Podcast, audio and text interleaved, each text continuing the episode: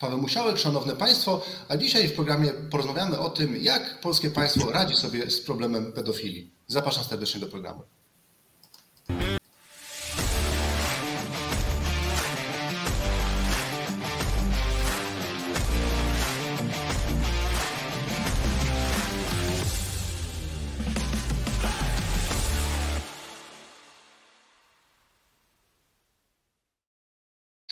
Moim Państwa gościem jest profesor Błażej Kmieciak, przewodniczący Państwowej Komisji do Spraw Pedofilii. Tak tą e, instytucję nazwałem skrótowo. Pełna nazwa jest znacznie dłuższa, ale żeby sobie ułatwić to, e, tak uzgodniliśmy przed programem, że tą nazwą się będę posługiwał.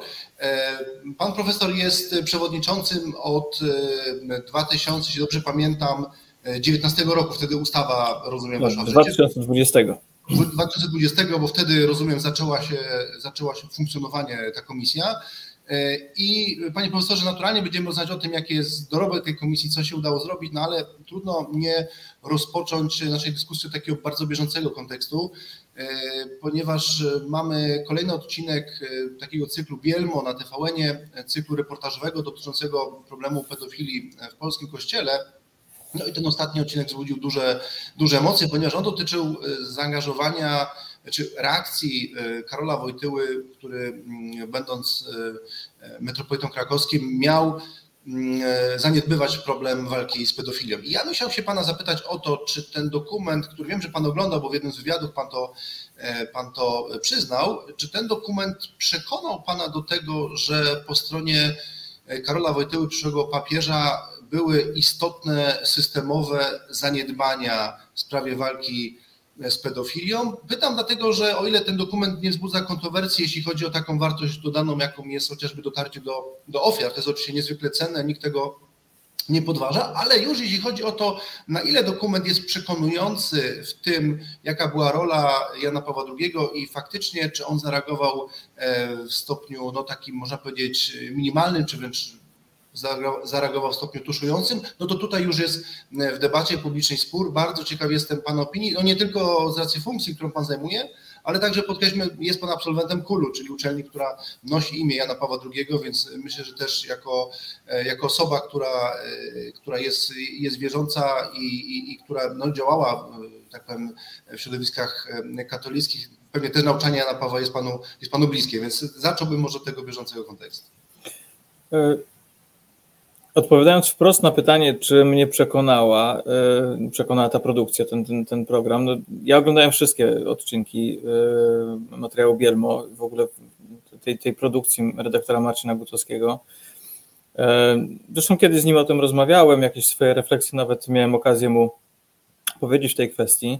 Ostatni, ostatni odcinek, ostatnia część rzeczywiście wzbudziła na mnie chyba największe, największe takie wrażenie i po ludzku rzecz biorąc, y, mogę powiedzieć, że wzbudziła jakiś coś w rodzaju pewnego smutku, bo tak jak Pan wspomniał, jestem i osobą wierzącą, i praktykującą, i sfera życia religijnego jest dla mnie, dla moich bliskich, dla mojej rodziny czymś bardzo ważnym. E, jako absolwent KULU miałem okazję zapoznać się z nauczaniem Jana Pawła II w taki sposób, także bym powiedział czysto akademicki, ponieważ jestem socjologiem po KULU e, i społeczna nauka Kościoła Jana Pawła II była bazą, na której się mocno opieraliśmy. Myślę, że ten dokument przekonał mnie do tego, że potrzebna jest w Polsce e, krytyczna analiza e, nie tyle życiorysu nawet, co, co w ogóle pewnej, e, pewnej działalności Karola Wojtyły na pewno, ale także działań Jana Pawła II w kontekście ochrony praw dzieci, które były krzywdzone seksualnie przez niektórych duchownych. Co rozumiem przez krytyczną analizę? Na pewno nie rozumiem krytykanckiej analizy, bo mam wrażenie, że jesteśmy dzisiaj na obserwatorami pewnych dwóch bardzo skrajnych e, postaw. Z jednej strony to jest taka e, postawa, którą ja nazywam oczywiście bez jakiegoś tam większego intelektualnego wyrafinowania taką postawą troszeczkę kremówkową, to znaczy to, taką postawą, w której mówimy, że święty Jan Paweł II był święty, bo był święty, był wielkim papieżem, bo był wielkim papieżem i nie zagłębiamy się tak naprawdę w jego nauczanie, nie zastanawiamy się nad tym, jaką spuściznę pozostawiają po sobie jego niesamowite encykliki, jego niesamowite homilie, ale także gesty i postawy, które papiestwu były nieznane do momentu, kiedy Karol Wojtyła przyjechał na stolicę Piotrową. A z drugiej strony mamy takie podejście krytykanckie, które mówi o tym, że nie tylko Jan Paweł II rzekomo krył pedofilów, ale może nawet sam krzywdził kogoś albo e, podejmował działania, które były haniebne i konieczne teraz jest w ogóle jakby e, odjanopawłowienie, niektórzy tak mówią, tak? zrezygnowanie z pomników, z nazw i tak dalej. Nie podobała mi się ani jedna, ani druga postawa. Jestem zwolennikiem bardziej postawy krytycznej, której zresztą w nauczaniu Jan Paweł II bardzo mocno przestrzegał i bardzo mocno zachęcał ludzi, którzy myślą być może nawet inaczej niż on, którzy patrzą na świat inaczej niż, niż on do tego przywykł, do takiej rzetelnej analizy jego nauczania, bo niestety problem polega dzisiaj na tym, ja to kiedyś obserwowałem też jakby z perspektywy takiej mojej akademickiej. Ja, ja nie jestem teologiem, chociaż ostatnio akurat miałem okazję recenzować jeden doktorat na, na, na teologii i z kolegami teologami, będę świetnymi księżmi, rozmawiałem na temat tego, że w pewnym momencie na wydziałach teologii w zasadzie nie pisano żadnej pracy magisterskiej na temat inny niż coś tam, coś tam w nauczaniu Jana Pawła II. I doszło niestety do takiego spłycenia jego refleksji. Są osoby, które świetnie zwracają uwagę na, na, na, na jego nauczanie, na jego dorobek, na to, że był święty, że był wielki, ale nie dlatego, że tak ktoś powiedział, że pojawiła się taka decyzja albo taka uchwała, tylko dlatego, że to wynika z doświadczenia naszego. Ale badać przeszłość, badać yy, przeszłość w kontekstach, to jest bardzo ważne, bo my patrzymy dzisiaj na wykorzystanie seksualne, na przestępstwo pedofilii z perspektywy wiedzy psychopatologicznej, jaką posiadamy. Wiemy o tym, że klasyfikacje chorób mówią o, o pedofilii, mówią o tym, czym ona jest, jak się zachowuje sprawca, jakie są symptomy wykorzystania seksualnego dziecka. E, mówi o tym e, międzynarodowa klasyfikacja chorób, ameryka, amerykańskie klasyfikacje chorób i tak dalej, i tak dalej. Wiemy, na czym polega trauma, na czym może polegać trauma. Wiemy, jakie są elementy istotne we wsparciu osób skrzywdzonych. A jednocześnie nie możemy tej naszej wiedzy jakby przenieść tak siłą rzeczy troszeczkę jak w filmie Powrót do przeszłości z Michaelem J. Foxem, gdzie bierzemy tą wiedzę, wracamy do lat 60., 70., stajemy przed kurią takiej czy innej diecezji i mówimy, przepraszam, czy macie wytyczne dotyczące ochrony małoletnich, którzy jeżdżą na wakacje z księżmi? Czy macie delegatów do spraw ochrony dzieci i młodzieży? Czy macie duszpasterstwo wsparcia osób skrzywdzonych? Byłby to błąd. Byłby to błąd metodologiczny, a zarazem merytoryczny, a także byłoby to działanie, bym powiedział, w pewien sposób nieuczciwe. Jednocześnie jednak my, jako osoby też wierzące, ale także osoby, myślę, niewierzące, które które, jak mawiał e, świętej pamięci ksiądz Jan Kaczkowski, szczególnie nie narzucają się Kościołowi, e, osoby te mają też prawo do prawdy, to znaczy mają prawo wiedzieć, jak w tamtych czasach między innymi Karol Wojtyła reagował. Analizy redaktorów Tomka Krzyżaka, Piotra Litki, ale także Marcina Gutowskiego pokazują, że ta reakcja jakaś była, a jednocześnie rodzą się różne pytania, które na przykład pojawiły się w pierwszym z filmów e, tego cyklu Bielmo, czyli myślę tutaj o filmie Don Stanislao, który jakby powoduje, że pojawiają się pewne pytania, na które myślę, że mamy prawo uzyskać odpowiedź. Na przykład pytania dotyczące, przepraszam, specyfiki procesu nominacji biskupów i kardynałów, specyfiki tak naprawdę tych relacji, które wiemy, że Jan Paweł II miał z określonymi osobami, z określonymi hierarchami, którzy nagle okazali się później E, osobami, którym udowodniono przestępstwo wykorzystania seksualnego. Myślę tutaj chociażby o byłym kardynale e, i, i e, metropolicie waszyngtońskim, o kardynale McCarricku. Stąd też jestem zwolennikiem tego i film, produkcja Marcina Gutowskiego, bardziej jego produkcja niż nawet wypowiedzi pana redaktora Overbecka, bo książki Maksima Kulpa jeszcze nie, nie, nie czytałem, natomiast rzeczywiście mam takie wielkie przekonanie, że jesteśmy dzisiaj, mam nadzieję, na takim etapie, chociaż jest on bardzo trudny i każdy, kto głosi takie poglądy, na przykład jak ja w tym momencie, może spotkać się po prostu z hejtem. I co ciekawe, nie z hejtem z lewej strony, tylko z prawej strony. Ale mam jednak takie wrażenie, że dochodzimy powoli do takiego momentu, kiedy możemy y, w sposób naprawdę uczciwy i rzetelny zbadać przeszłość Kościoła katolickiego, o co my, w komisji się upominamy i od razu też powiem, nie tylko w kontekście Kościoła katolickiego, aczkolwiek e, ta rzeczywistość, jeżeli spojrzymy na najnowsze badania Instytutu zajmujących się mediami, to widzimy, jak reportaż Marcina Gutowskiego wywołał ogromną falę zainteresowania w mediach tradycyjnych, ale także mediach społecznościowych, co oznacza, że w Polsce ten temat, temat osób skrzywdzonych w przeszłości przez niektórych duchownych, którzy mają bardzo specyficzny status społeczny, nie mówię tu o formalnym statusie społecznym, tylko takim statusie społecznym, który mamy w głowie, który jest bardzo mocno obecny w wielu miejscach w Polsce. Uważam, że to koniecznie jest do zbadania i jak zapowiedział Episkopat Polski, co mnie bardzo, bardzo cieszy, bo jest także odpowiedzią na apele Państwowej Komisji, które kierowaliśmy do Konferencji Episkopatu Polski do księdza prymasa Wojciecha Polaka, jest to odpowiedzią na, na, na te nasze apele, czyli powołanie, powołanie zespołu, który ma zbadać konteksty historyczne w przeszłości, nie tylko z perspektywy IPN-u, co jest bardzo ważne, ale także z perspektywy archiwów kościelnych, e, do których dostęp no, jest utrudniony i to nie jest żaden e, w tym momencie krytykancki slogan z mojej strony, tylko jest to po prostu fakt. To w takim razie, panie profesorze, ja zapytam o tą współpracę z Kościołem, mimo że to pytanie miałem e, zadać w dalszej kolejności, bo, bo nie jest przecież tak, że komisja którą Pan kieruje, ona jest nastawiona głównie na e, problem pedofilii w kościele, tylko problem pedofilii w ogóle. No ale skoro o tym kościele już tak e, długo rozmawiamy, to mimo wszystko ten wątek bym e, chciał wyczerpać. Proszę powiedzieć, czy ta współpraca z Kościołem instytucjonalnym, ona się w ostatnim czasie jakoś poprawiła? Bo czytałem wywiady z Panem sprzed roku, sprzed dwóch lat, no i trudno było nie odnieść takiego wrażenia, że czuć było takie rozczarowanie e, postawą Kościoła. Mówi Pan w wywiadach bardzo często, że na początku e, ta, te rozmowy były, ale później one gdzieś się urywały. Bardzo jestem ciekaw, czy teraz coś się w tej sprawie zmieniło. E, rzeczywiście na początku ta współpraca, taka bym powiedział nawet bardziej osobista, w sensie osobista, w sensie personalna, face to face, o może tak, ona była bardziej obecna. My mieliśmy spotkania zarówno z Fundacją Świętego Józefa, którą bardzo, mm, bardzo cenimy, której prace uważam, że są takim, takim przykładem innowacyjności w polskim kościele, bardzo pozytywnego spojrzenia na, na, na to, jak możemy zaradzić, jak możemy pomóc osobom skrzywdzonym, pozytywnego w sensie innowacyjnego. Ta, ta, ta, ta, to spotkanie z, zarówno z panią prezes Titanic, jak i z księdzem Piotrkiem Studnickim, czy z księdzem Grzegorzem Strzelczykiem, z księdzem Janem Dochnalikiem, e, to były naprawdę ważne, to było ważne spotkanie. Ja je mm, sobie bardzo cenię i w ogóle cenię, cenię bardzo pracę tej, tej, tej fundacji ale nie dlatego, że ktoś, y, nie wiem, coś mi powiedział, masz cenić tą, tą współpracę, tylko cenię dlatego, że słyszę od osób skrzywdzonych, że ta fundacja realnie im pomaga. I, i, i to jest pierwsze spotkanie. Drugie spotkanie było z księdzem prymasem Polakiem i to spotkanie, ono było ważne i tu w ogóle ksiądz prymas przyjechał do nas, co jest dla mnie też bardzo ważne e, i przedstawił stanowisko Episkopatu Polski, ponieważ ksiądz prymas został wydelegowany, oddelegowany do, przez konferencję Episkopatu Polski do współpracy z Państwową Komisją i ksiądz prymas Polak wyraził takie stanowisko wówczas wsparte ekspertyzami prawnymi, zarówno prawno-kanonicznymi, jak i, jak i prawno-konstytucyjnymi, zgodnie z którymi e, my jako Państwowa Komisja nie posiadaliśmy zdaniem e, tego gremium e, takiego formalnego umocowania i podstawy do oczekiwania od Kościoła instytucjonalnego dokumentów, na przykład dokumentów, które znajdują się w kurii.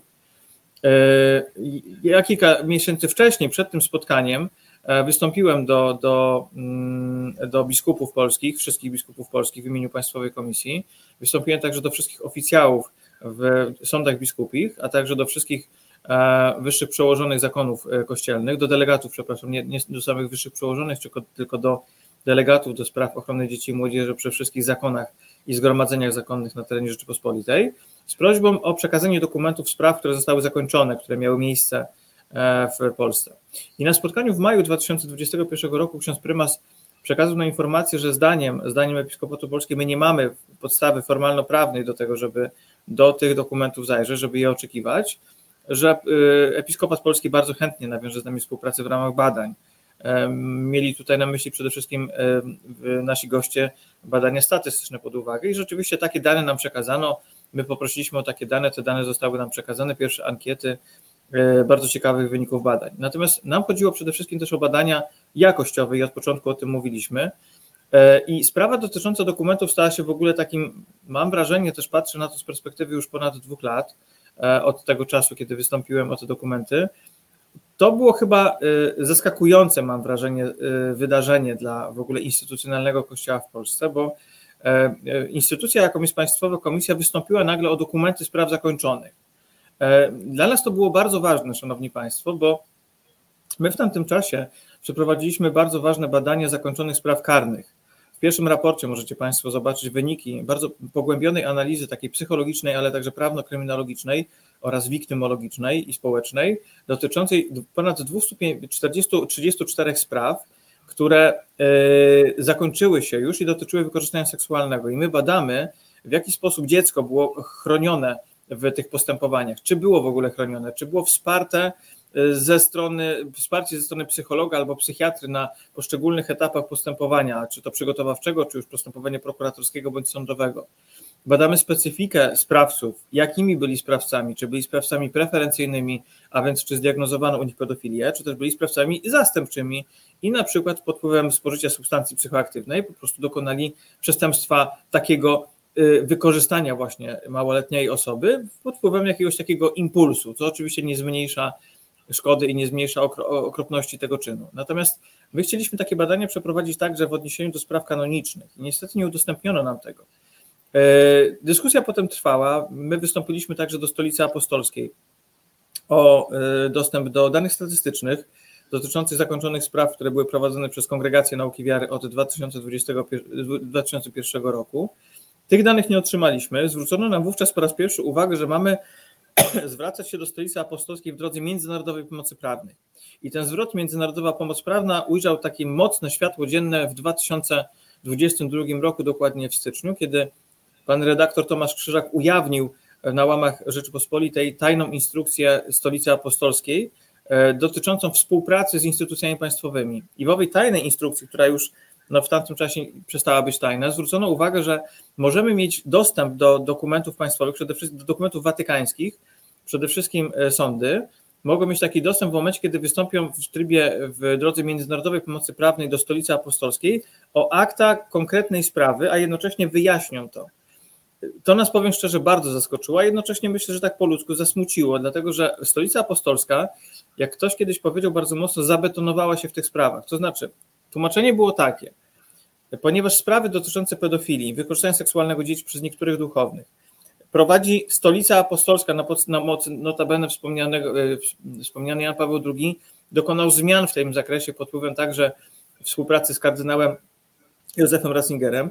E, w 2001 roku te sprawy przeniesione zostały do Kongregacji Nauki Wiary, potem papież Franciszek zmienił to w Vos Esti Vux Mundi i e, zwrócił uwagę na to, że wszystkie sprawy muszą być Y, przekazane do stolicy apostolskiej, bo to stolica apostolska po wstępnym dochodzeniu na, na, na, podstawie, na poziomie diecezji, następnie dokonuje e, analizy tej sprawy, tak naprawdę przesyłając ją ponownie do, do, do diecezji, żeby w diecezji ją prowadzono, ale zaznaczono, że dokumenty, które są w diecezji po odesłaniu ze stolicy apostolskiej, są własnością stolicy apostolskiej. I dlatego kurie nie wydają ani nam, ani sądowi. Przypomnę, była taka słynna sprawa bodajże w Chodzieży, gdzie sędzia powiedział wprost, że wejdzie do kurii, jeżeli nie dostrzyma dokumentów. I pamiętam wtedy chyba arcybiskup Gondecki nawet zwraca uwagę, że tych dokumentów nie ma, ponieważ są w Watykanie. I cały szkopuł w tej całej dyskusji polega na tym, że Kościół zwraca uwagę, że nie przekaże dokumentów, które dotyczą postępowań kanonicznych karnych, ponieważ nie są to ich dokumenty. Jakby to jest taka otoczka tej całej współpracy formalnej z instytucją, natomiast chcę zaznaczyć jedną rzecz, że my jakby nadal stale współpracujemy z instytucją Kościoła katolickiego, bądź też z innymi związkami wyznaniowymi w sprawach, bym powiedział, takich bieżących. To znaczy, na przykład występujemy do delegatów e, do spraw ochrony dzieci i młodzieży działających przy konkretnych decyzjach z pytaniem, czy na przykład w sprawie konkretnego duchownego nie toczy się jakieś postępowanie kanoniczne. I nie mamy w tej kwestii żadnych wątpliwości, żadnych trudności, jeżeli chodzi o współpracę. Podobnie mogę podać przykład. Pamiętacie zapewne Państwo, bodajże rok temu była słynna sprawa takiego księdza z diecezji, z archidiecezji białostockiej, no, który nagrywał swoje takie obleśne, bym powiedział, wulgarne wręcz nagrania kierowane do pewnej młodej kobiety i tam pojawił się wątek związany z ujawnieniem informacji dotyczących e, być może spraw dotyczących właśnie wykorzystania seksualnego dzieci. My w tej sprawie występowaliśmy do, do, e, do metropolity białostockiego i tutaj też bardzo szybko otrzymaliśmy odpowiedź, bardzo szybka była reakcja, więc nie jest to współpraca w ramach dokumentów rzeczywiście taka, jaką byśmy chcieli. Mam nadzieję, że powołanie tego zespołu przy Episkopacie Polski, o który także my jako Państwowa Komisja kilkakrotnie apelowaliśmy, mam nadzieję, że będzie możliwość na nawiązanie współpracy w tej kwestii, bo mamy to doświadczenie Y, psychospołeczne, prawno-kryminologiczne, badawcze bardzo duże i, i, mam nadzieję, że będziemy tutaj mogli być wsparciem. Natomiast w takich bieżących sprawach, bieżącej współpracy, ta współpraca jest, chcę powiedzieć bardzo wyraźnie to i bardzo, bardzo mocno, jeżeli chodzi o ten taki bieżący model funkcjonowania. Dziękuję bardzo za tą bardzo obszerną odpowiedź. Wydaje mi się, że spłynie z tego taki obraz dość skomplikowany. To znaczy, z jednej strony poczucie niedosytu, ale z drugiej strony też nie jest tak, że tej współpracy nie ma, że e, księża, kiedy do nich dzwonicie, e, wszyscy wyłączają telefon i mam, takie, mam taką satysfakcję, że ten bardziej skomplikowany obraz jakoś jest chyba e, potrzebny dzisiaj, bo, bo tak rzadko można o nim usłyszeć. Chciałbym wrócić do samej komisji, bo przecież nie samą współpracą z Kościołem się komisja zajmuje. Zacznijmy trochę od początku, bo pamiętam, kiedy komisja powstawała, pojawiały się takie głosy krytyczne, które mówiły o tym, po co nam kolejna instytucja, przecież mamy sądy, mamy prokuraturę, mamy policję. W związku z tym ja bym chciał, żeby Pan wyjaśnił, na czym polega ta kluczowa wartość dodana, jaką daje komisja. Czy to jest tak, że Wy wspieracie wszystkie instytucje, które zajmują się problemem pedofilii, ale ta, ten problem pedofilii jest tym problemem e, dla wielu instytucji dziesięciorzędnym, więc nie traktują go priorytetowo i w związku z tym dobrze jest mieć taką instytucję wspierającą e, poszczególne organy państwa, czy może jest tak, że wypełniacie jakąś istotną lukę, której e, lukę w systemie e, i, i wykonujecie coś, czego nie wykonują inni. Jak ta specyfika pracy komisji wygląda? No, specyfika pracy komisji powoduje, że możemy określić się mianem organu hybrydowego, który łączy w sobie różnego rodzaju role i postawy. Tak naprawdę pewne działania o których będę mówił, miały miejsce do 26 lutego tego roku. Od 27 lutego rozpoczęliśmy zupełnie nowy rozdział w komisji, która w ogóle zmieniła nazwę, bo to, o czym Pan wspomniał na początku, że mamy taką długą nazwę, przed 26 lutym, czyli przed wejściem znowelizowanej wersji ustawy, ta nazwa była jeszcze dłuższa. Po tej nowelizacji, o którą się no, upominaliśmy i prosiliśmy, i świetnie nam się współpracowało z merytorycznie z kancelarią prezydenta. Nie była to łatwa współpraca, chcę powiedzieć, ale merytorycznie uważam, że była ona bardzo rozwojowa. E, po 27, po 26 lutego ta nazwa się trochę zmieniła i zmieniła się też specyfika pracy komisji. Komisja ma kilka podstawowych zadań, jeżeli chodzi o działanie. Zadaniem takim możemy mówić o takich działaniach, które właśnie do końca lutego były dominujące, czyli monitorowanie spraw w postępowaniach, które prowadzą prokuratury. My dołączamy do tych postępowań, zwracając uwagę na to, czy prawa dziecka w postępowaniu przygotowawczym, w postępowaniu prokuratorskim, czy one są należycie zabezpieczone poprzez na przykład wyznaczenie odpowiedniego kuratora procesowego w sprawach, gdzie jednym ze sprawców, wskazanym sprawców jest, jest jeden z rodziców. My badamy, czy biegli zostali powołani więcej, czy na przykład dziecko było przesłuchane tylko raz. Standardy e, kodeksu, postęp, kodeksu postępowania karnego zwracają nam uwagę na to, że to przesłuchanie powinno być w bezpiecznym miejscu, w, po to, by nie, nie, nie generować cierpienia dla osoby, która doświadczyła krzywdy, a więc monitorujemy te postępowania.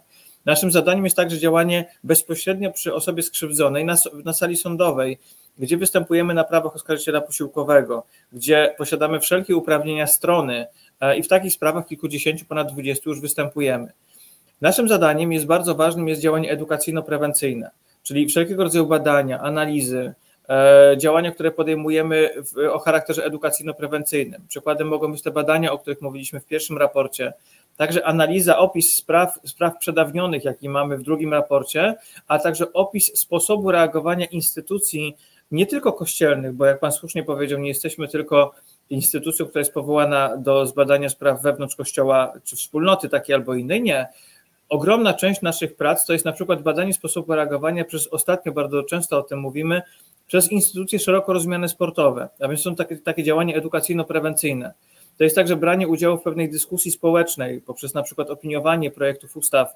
Jedną z takich, takich ustaw była na przykład nowelizacja kodeksu karnego, czy też nowelizacja ustawy, w ogóle pojawienie się nowej ustawy o wspieraniu i resocjalizacji nieletnich.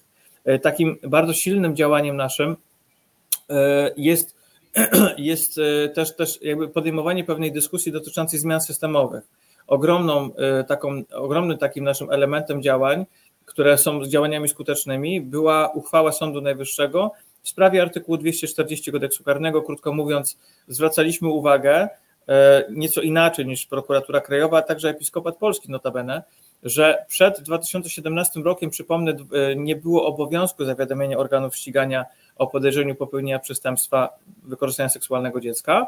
Po 13 lipca 2017 taki obowiązek jest i my zwróciliśmy uwagę, że po, chociaż wcześniej nie było takiego obowiązku, to 13 lipca 2017 ten obowiązek się aktualizował i podzielił tą opinię Sąd Najwyższy, którą my przedstawiliśmy. Tak, bardzo istotnym elementem naszej pracy są wysłuchania, takie wysłuchania osób, które zgłaszają nam prośbę na przykład o monitoring, o, o przeanalizowanie sprawy, czy nie powinna być wszczęta na nowo, wszczęta na nowo, ponieważ jest umorzona.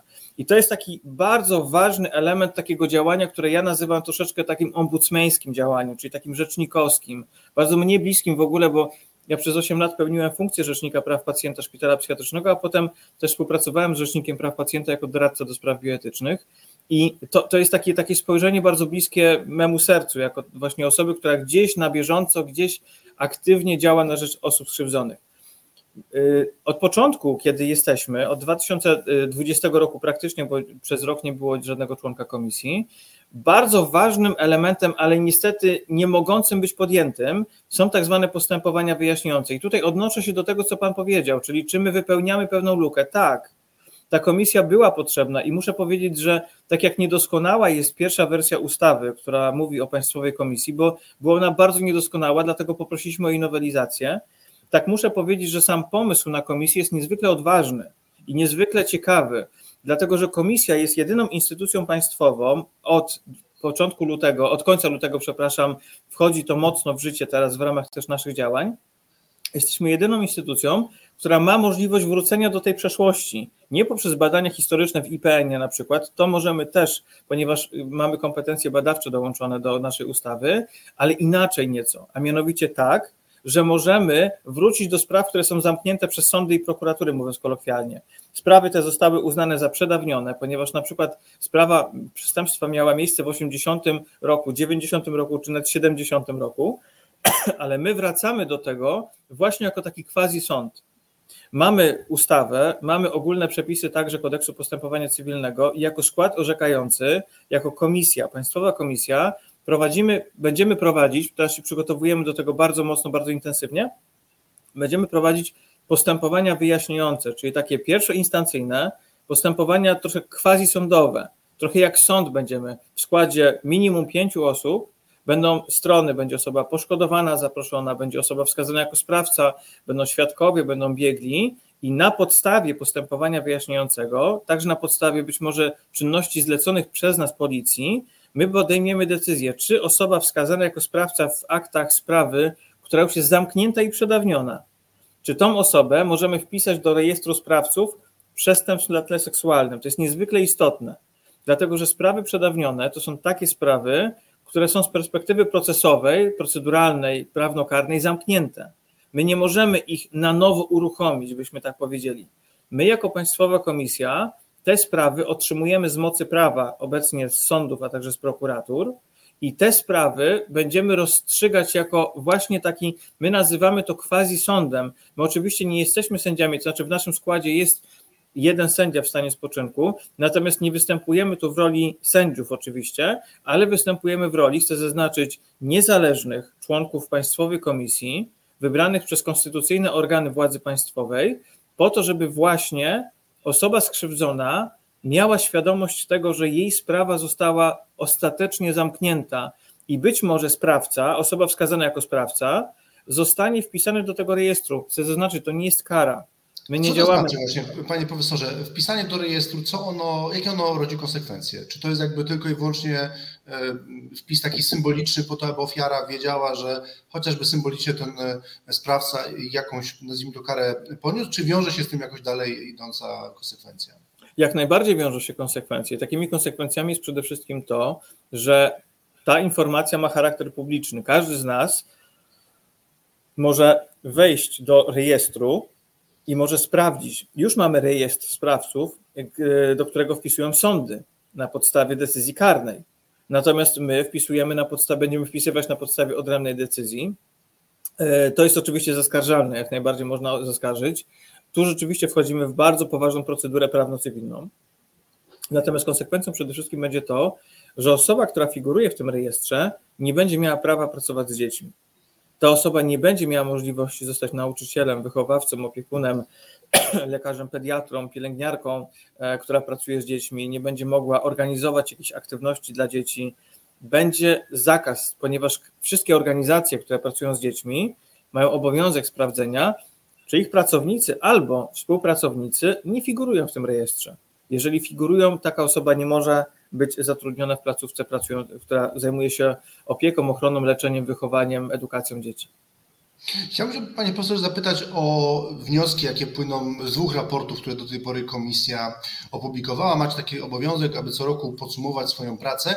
I oczywiście ten szczególnie drugi raport jest znacznie bardziej obszerny. Nie ma czasu niestety, żeby oczywiście wszystkie wątki z niego nawet najciekawsze omówić, ale chciałbym, żeby Pan może, e, chciałbym Pana zachęcić do tego, żeby powiedział Pan, co takiego może najważniejszego, najciekawszego, najbardziej tej, też być może nieoczywistego dla opinii publicznej, jakie wnioski płyną z, tego, z tych raportów, które e, komisja opublikowała?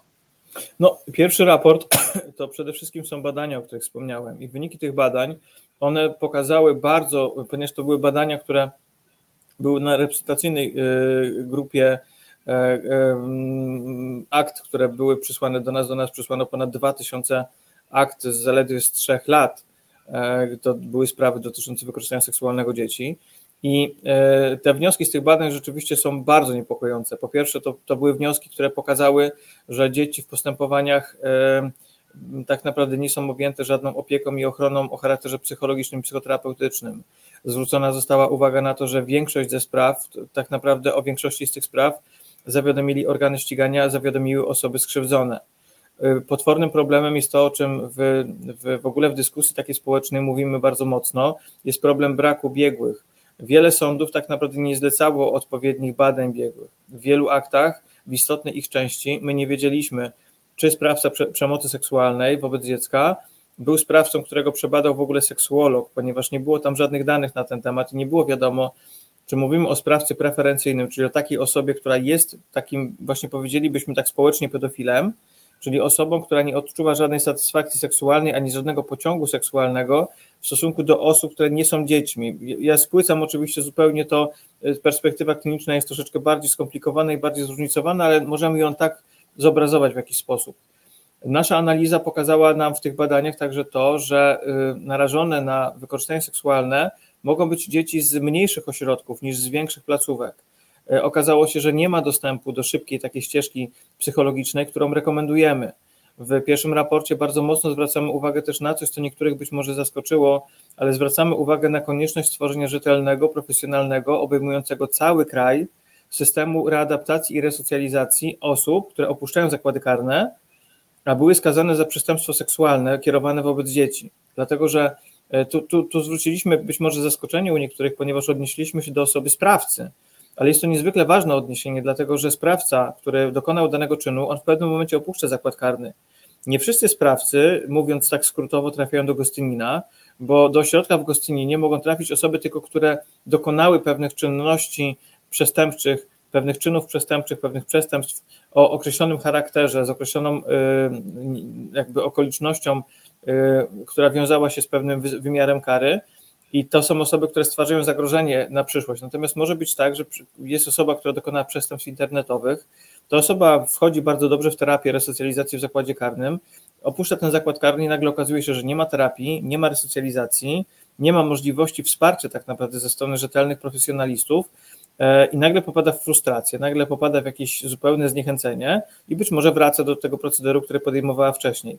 Pierwszy raport był tak naprawdę też pewnym raportem, w którym zwracaliśmy uwagę na potrzebę zmian systemowych w prawie. My zaproponowaliśmy pewne zmiany systemowe w prawie, na przykład wprowadzenie nowych typów przestępstw, wykorzystania seksualnego osoby nie, małoletniej, ale z niepełnosprawnością. Do tej pory mamy tak naprawdę tego typu przestępstwo dotyczące osób, e, e dotyczące osób powyżej 18 roku życia podjęliśmy dyskusje dotyczące podwyższenia poziomu ochrony e, prawnokarnej dziecka z 15 do 16 lat.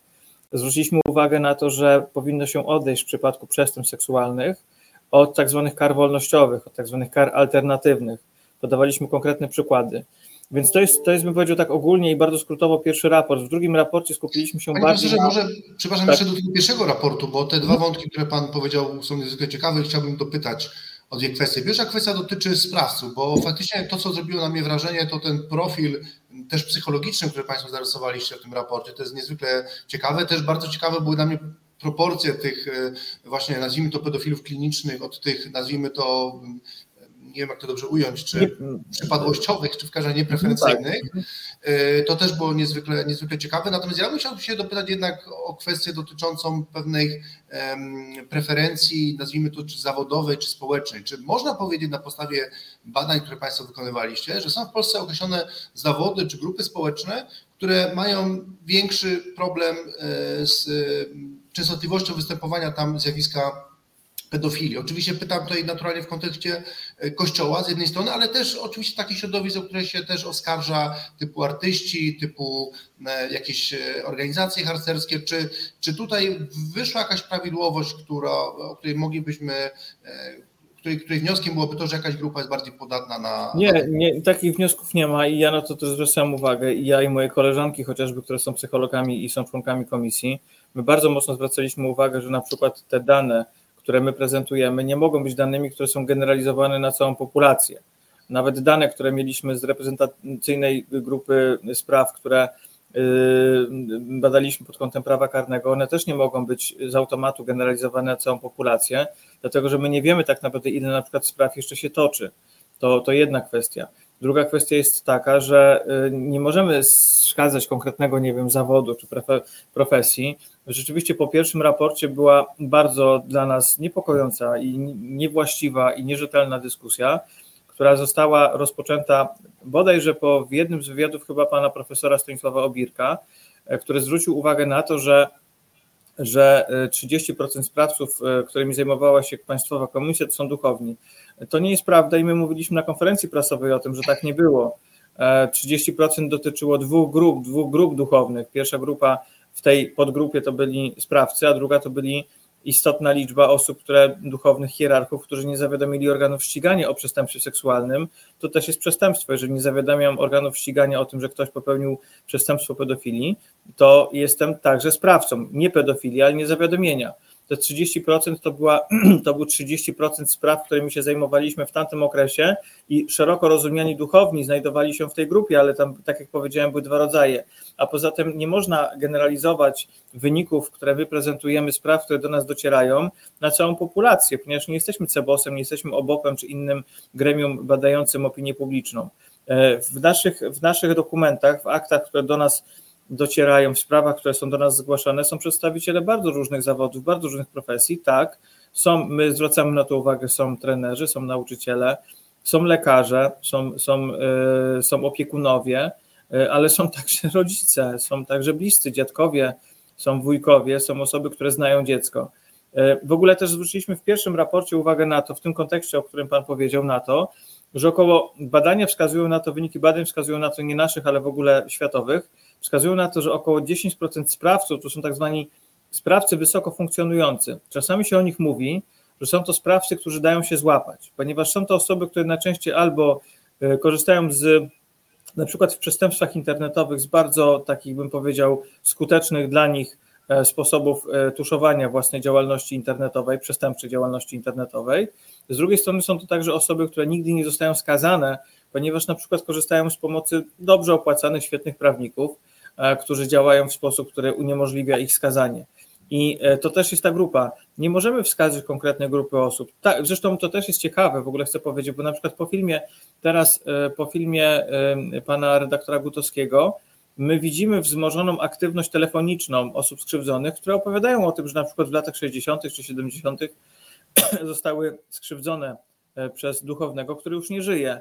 I tak było też po filmie Czy tylko nie mów nikomu w dyskusji publicznej, czy e, potem w, w zabawach wchowanego, czy na początku w ogóle działania Państwowej Komisji, gdzie rzeczywiście na początku tych spraw dotyczących duchownych było więcej. Obecnie nie, nie, nie, nie możemy powiedzieć, że tych spraw jest więcej niż na przykład innych profesji. Mamy mnóstwo spraw na przykład około rozwodowych. To są sprawy niezwykle bolesne, sprawy niezwykle trudne a do tego niezwykle skomplikowane, gdzie tak naprawdę jest, naprawdę my też nie rozsądzamy, kto ma rację, to nie jest nasza rola w tym wypadku, natomiast y, trudno nam jest powiedzieć tak naprawdę rzeczywiście, jakie elementy tutaj mogą świadczyć o tym, że ta czy tamta strona ma słuszność, tego nie wiemy. Jasne. Chciałem zapytać też o ten drugi wątek, o którym Pan e, wspomniał w tym pierwszym raporcie.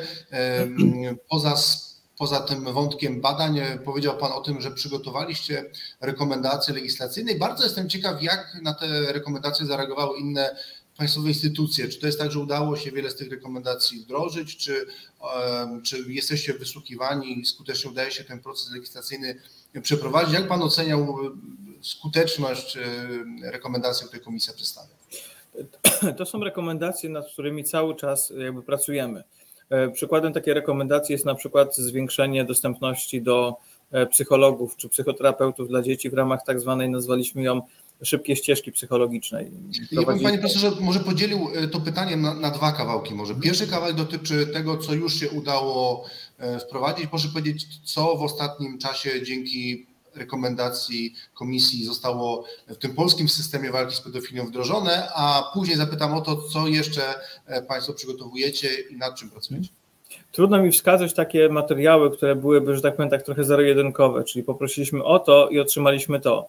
Dla nas taką rekomendacją była nowelizacja ustawy o Państwowej Komisji i rzeczywiście ta nowelizacja weszła w życie, co nie jest tylko i wyłącznie e, pozytywnym, istotnym elementem dla nas, bo daje nam konkretne narzędzia pracy, ale jakby my nie istniejemy bez osób skrzywdzonych i nowelizacja ustawy o Państwowej Komisji jest przede wszystkim dla nich, po to, żeby móc uruchomić postępowania wyjaśniające. I to jest taki bardzo silny konkret, który zaistniał. Część z naszych postulatów e, dotyczących e, nowelizacji kodeksu karnego w nim się znalazła.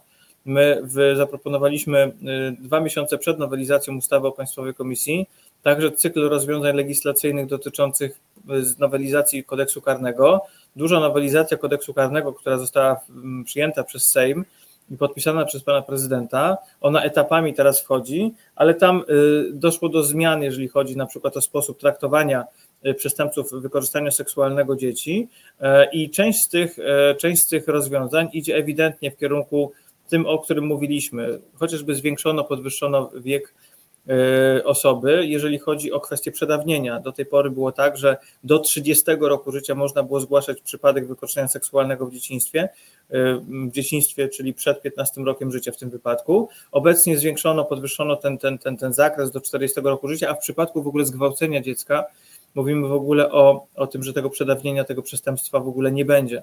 A więc myślę, że na poziomie legislacyjnym doszło tutaj do pewnych modyfikacji. Myślę, że taką pozytywnym, pozytywnym elementem jest także to, o czym y, mówiliśmy zarówno w pierwszym, jak i w drugim raporcie i bardzo regularnie na ten temat zwracamy uwagę w, z perspektywy społecznej, czyli tak naprawdę aktywność prewencyjna, czyli edukacyjno-prewencyjna, ochronna w stosunku do dzieci, które uprawiają szeroko rozumiane dyscypliny sportowe. I tu widzimy bardzo duże poruszenie, tu widzimy dużą zmianę. tu widzimy rzeczywiście taką, taką no, solidną, solidną, solidną debatę na ten temat. E, my w pierwszym raporcie bardzo mocno zwróciliśmy także uwagę na konieczność zmian, jeżeli chodzi o sposób orzekania kar, e, jeżeli chodzi o na przykład wykorzystanie seksualne dokonane za pomocą sieci internet. Tu, tu widzimy, że ta dyskusja gdzieś trwa, ale one chyba jeszcze nie przeszły do takiego praktycznego rozwiązania. Myślę, że tym elementem, który, do którego my dołączyliśmy także, e, które jest w toku, jest dyskusja dotycząca szeroko rozumianego systemu ochrony zdrowia psychicznego, czyli właśnie stworzenie takich szybkich ścieżek, e, szybkich ścieżek mm, wsparcia dla osób, które mogą być skrzywdzone, które były skrzywdzone, które doświadczyły tego typu, e, tego typu krzywdy. A więc to są takie, to są takie elementy, które zostały one nadal są, tak, bo tych rekomendacji w pierwszym raporcie było 21.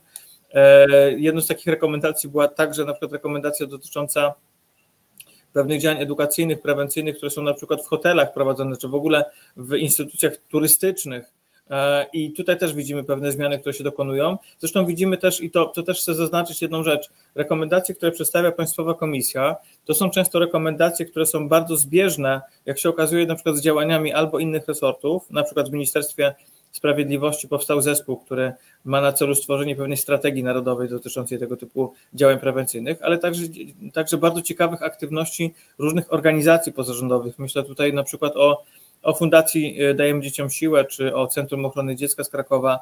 E, to są takie działania, które gdzieś są zbieżne i tutaj myślę, że bardzo ciekawym i ważnym jest to, żeby podkreślać, że im więcej takich rekomendacji, nawet podobnych, e, prezentowanych przez różne instytucje i organizacje, tym mniej będzie takiego stanu, który ja także obserwuję. To jest taki stan, w którym istnieje coś takiego jak trochę społeczne zmęczenie tym tematem. Ja to z jednej strony rozumiem, tak bym powiedział psychologicznie, że mówimy o tematach, które są niezwykle trudne i niezwykle bolesne i kto by chciał się nimi zajmować na co dzień. Ale z drugiej strony to jest troszeczkę tak, że my żyjemy w tym temacie w Polsce od uderzenia do uderzenia. To znaczy jest skandal, zajmujemy się tym tematem, potem jest e, cisza i potem czekamy na drugi skandal. I naszym zadaniem jako Państwowej Komisji, i myślę, że to mam nadzieję, że jest takim elementem, do którego się dołożyliśmy pozytywnie, jest jednak to, że ten temat w taki czy inny sposób jest obecny na stale w debacie. Ja nie mówię teraz, chcę zaznaczyć, to, to, to nie jest trochę tak, jak, jak gospodarz e, z Alternatyw 4 mówi, że to tylko dzięki niemu pewne rzeczy były. I nie, tu nie chodzi tylko o to, że to dzięki komisji, ale ponieważ, i to jest trochę też odpowiedź na Pana pytanie wcześniejsze, komisja wypełniła pełną, pewną lukę, bo do tej pory mieliśmy takie organy właśnie jak ministerstwa, rzeczników, którzy zajmowali się różnymi tematami, a nagle pojawia się komisja, która zajmuje się tylko tym, tak okropnym, potwornym i bolesnym tematem, ale widzimy po tych prawie trzech latach działania, że jest potrzebny taki organ, który będzie się specjalizował tylko w tym, a teraz przejdzie na zupełnie nowy etap, na etap e, tak naprawdę orzekania.